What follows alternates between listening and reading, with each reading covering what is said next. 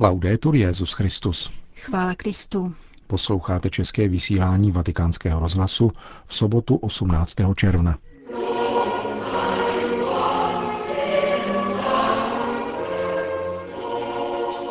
Dnes dopoledne se na svatopetrském náměstí v rámci probíhajícího svatého roku konala další z mimořádných generálních audiencí svatého otce. Účastnilo se jí přibližně 25 tisíc lidí. V úvodu byl šesti jazyky přečten úryvek z Lukášova evangelia o setkání učedníků se vzkříšeným Ježíšem. Petrův nástupce věnoval dnešní katechezi souvislosti mezi milosrdenstvím a obrácením.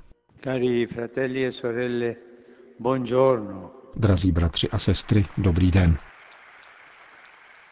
Dopo la sua resurrezione, Gesù apparve diverse volte ai discepoli. Po svém zmrtvých vstání se Ježíš několikrát ukázal učedníkům dříve než vstoupil do Otcovy slávy.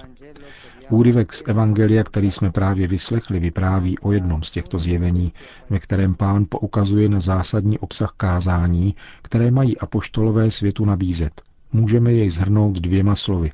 Obrácení a odpuštění hříchů.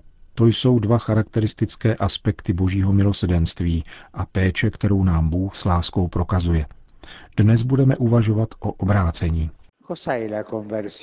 Co je to obrácení? Vyskytuje se v celé Bibli a zejména v kázání proroků, kteří bez ustání vybízejí lid, aby se vrátil k pánu, prosil o odpuštění a změnil životní styl.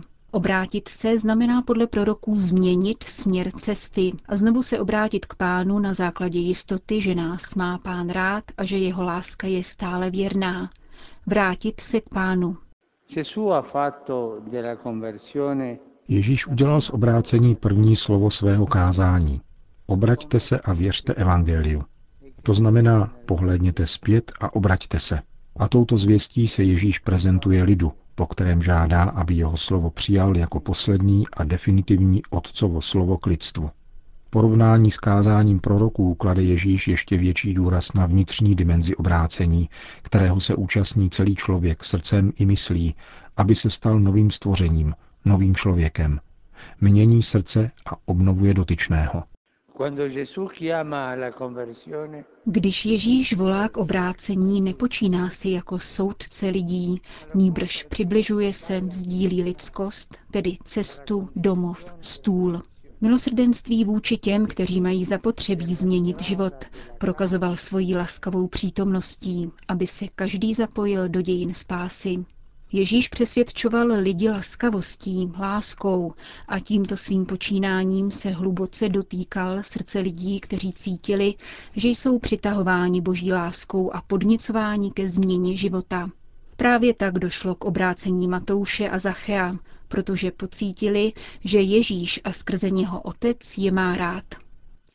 Pravé obrácení nastává, když přijmeme dar milosti a zřejmým znamením jeho autenticity je všímavost k nouzi bratří a ochota jít jim vstříc. Cari fratelli e sorelle, quante volte anche noi Drazí bratři a sestry, častokrát i my pociťujeme požadavek změny, která by zapojila celou naši osobu.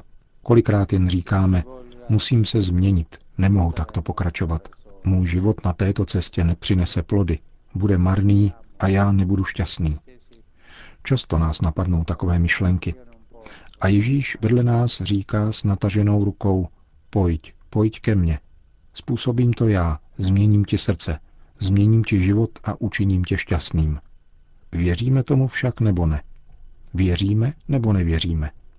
Co myslíte vy? Věříte v to nebo ne? Méně aplauzu a více hlasu. Věříte či ne? Tak tomu je. Ježíš je s námi a zve nás ke změně života. On spolu s Duchem Svatým, který v nás zasévá tento neklid, abychom změnili život a stali se trochu lepšími. Sledujme tedy toto pánovo pozvání a neklaďme odpor, protože jedině otevřeme-li se jeho milosedenství, nalezneme pravý život a opravdovou radost. Musíme pouze otevřít dveře do kořán a on učiní to zbývající. On působí všechno, ale na nás je otevřít mu srdce, aby nás mohl uzdravit a umožnil nám jít dál. Ubezpečuji vás, že budeme šťastnější. Saremo più felici. Grazie. To byla katecheze papeže Františka na dnešní mimořádné generální audienci. V jejím závěru po společné modlitbě odčenáš Petrův nástupce všem požehnal.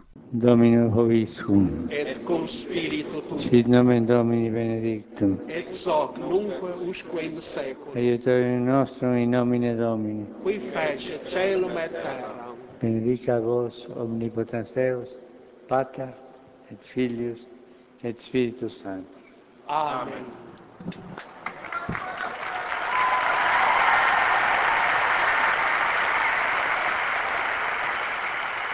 Další zprávy. Priština. Italská tisková agentura ANSA včera informovala o čtvrtečním setkání papeže Františka s prezidentem Kosova Hašimem Tačím, který přijel za papežem, aby jej pozval k návštěvě Kosova a požádal jej o uznání nezávislosti Kosova. Sdělil to tiskový úřad kosovského prezidenta. Vatikánský tiskový mluvčí v pátek oznámil, že audience se uskutečnila, ale byla soukromá. To je také důvodem, proč tiskové středisko svatého stolce nevydalo o tomto setkání žádnou zprávu, upřesnil otec Federico Lombardi. Vatikán. V sídle našeho rozhlasu byla prezentována nová mezinárodní kampaň papežské nadace Kirche in Not, zaměřená na schromažďování fondů. Prvním dárcem se stal papež František, který podpořil kliniku svatého Josefa v iráckém Irbílu, již poskytuje bezplatnou lékařskou péči téměř třem tisícům uprchlíků bez rozdílu vyznání. Petrův nástupce zároveň vyzval ke štědrosti dalších dobrodinců papežské nadace ve zvláštním videoposelství. A todos los hombres y mujeres de buena voluntad Chtěl bych vyzvat všechny muže a ženy dobré vůle po celém světě, aby v každém městě, diecézi či združení uskutečnili nějaké dílo milosedenství.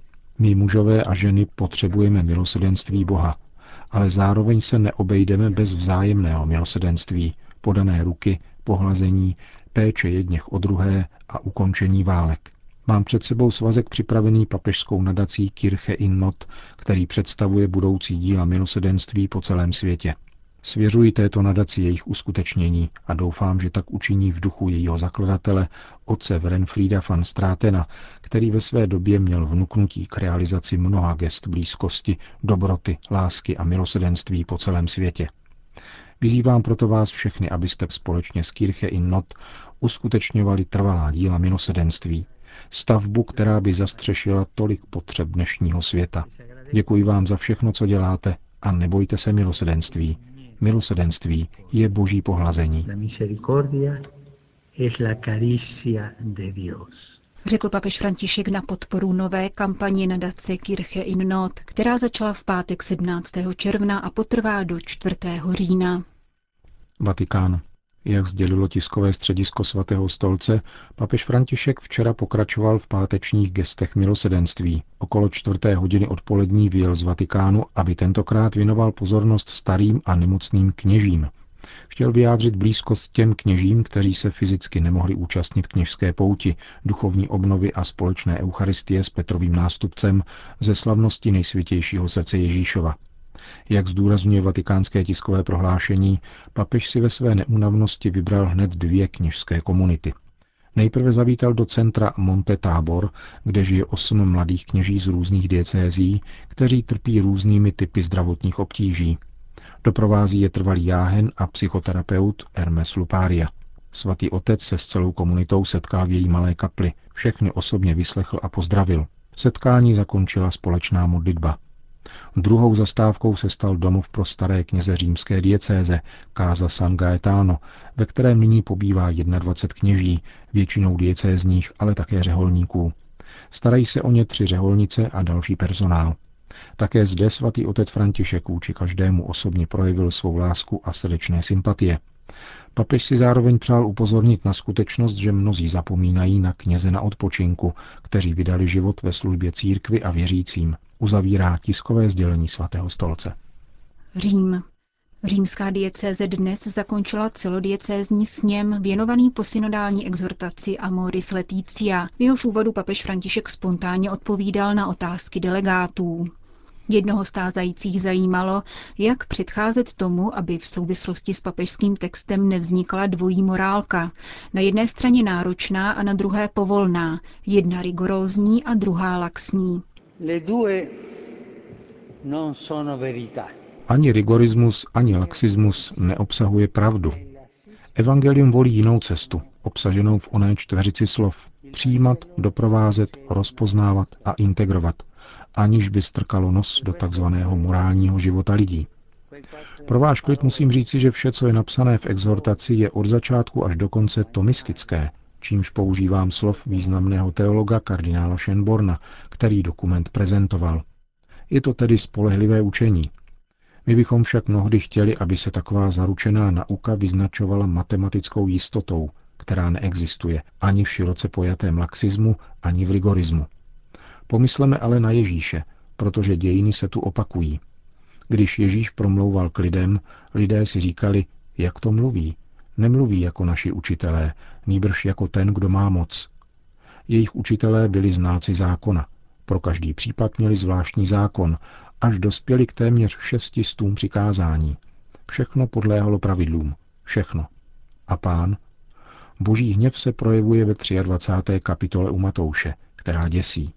Zejména mne ohromuje, když Ježíš mluví o čtvrtém přikázání a vytýká farizeům, že se hájí slibem při obětním oltáři, namísto aby dali najíst svým starým rodičům, čím si protiřečili. Ježíš byl odsouzen nenávistí, která mu neustále kladla léčky otázkou, je možné toto učinit, anebo není. Pomysleme na epizodu s cizoložnicí. Stojí psáno, že musí být kamenována. A morálka? Ta je tu jasná. Není rigidní. Musí být kamenována, protože tu jde o svátost manželství, věrnost. Ježíš je v tom jasný, protože tu zní slovo cizoložství. Je to jasné, ale Ježíš trochu dělá hloupého. Nechává plynout čas a kreslí si. A potom říká, ale jen začněte. Kdo z vás je bez hříchu, ať po ní hodí kamenem první. Nedodržel Ježíš zákon? Všichni odešli, počínaje námi, nejstaršími. Ženo, nikdo tě neodsoudil, také já tě neodsuzuji. Co říkala morálka? Kamenovat. Avšak Ježíš této morálce nedostal. To nás přivádí k myšlence, že o evangelní morálce nelze mluvit v kategoriích přísnosti a matematické jistoty. Pokračujme však ještě ženami, když ona slečna či paní Samaritánka, nevím přesně, co byla zač, začala tak trochu katechizovat a ptala se, na jaké hoře se má Bůh uctívat, Ježíš se jí zeptal, a co tvůj muž? Nemám muže, odpověděla mu. Řekla si pravdu. Tato žena totiž v skutku měla mnohá vyznamenání a medaile za cizoložství. Přesto se právě ona ještě předtím, než jí bylo odpuštěno, stala apoštolkou Samarska. Co je tedy třeba dělat? Vraťme se k Evangeliu. Vraťme se k Ježíši. To neznamená vylévat vaničku i s dítětem. Nikoli. Znamená to hledat pravdu a usilovat o morálku, která je vždycky skutkem lásky. Lásky k Bohu a lásky k bližnímu. Zároveň je to skutek, který nechává prostor pro konverzi druhého člověka. Neodsuzuje ho hned, ale dává mu prostor. Je tu hodně kněží. Promiňte mi, když teď povím něco, co se jich týká. Když jsem byl jmenován arcibiskupem, kardinál Aramburu, který zemřel až po mém předchůdci, mi dal radu, pokud zjistí, že nějaký kněz kolísá nebo trochu sklouzává do nějaké situace podvojného života, zavolej si ho a řekni mu, že si o tom s ním chceš promluvit. Určitě se začne vytáčet a vše popírat. A proto ho přeruš a doporuč mu, aby se vrátil domů. Zamyslel se a za 14 dní zase přišel. Uvidíš, říkal kardinál Aramburu, že onen kněz bude mít čas si vše promyslet před Ježíšem a až se vrátí, poví, ano, je to pravda, prosím, pomoz mi. Všechno chce čas. Namítnete, ale otče podle morálky ten kněz pak 14 dní žil ve smrtelném hříchu a tak slavil mši svatou. Co vy na to? Co je lepší? Biskupova velkorysost a 14 dní na rozmyšlenou i přes riziko, že bude slavit mši ve smrtelném hříchu, anebo rigidní morálka. Řekl papež František na římském diecézním sněmu. Končíme české vysílání vatikánského rozhlasu. Chvála Kristu. Laudetur Jezus Christus.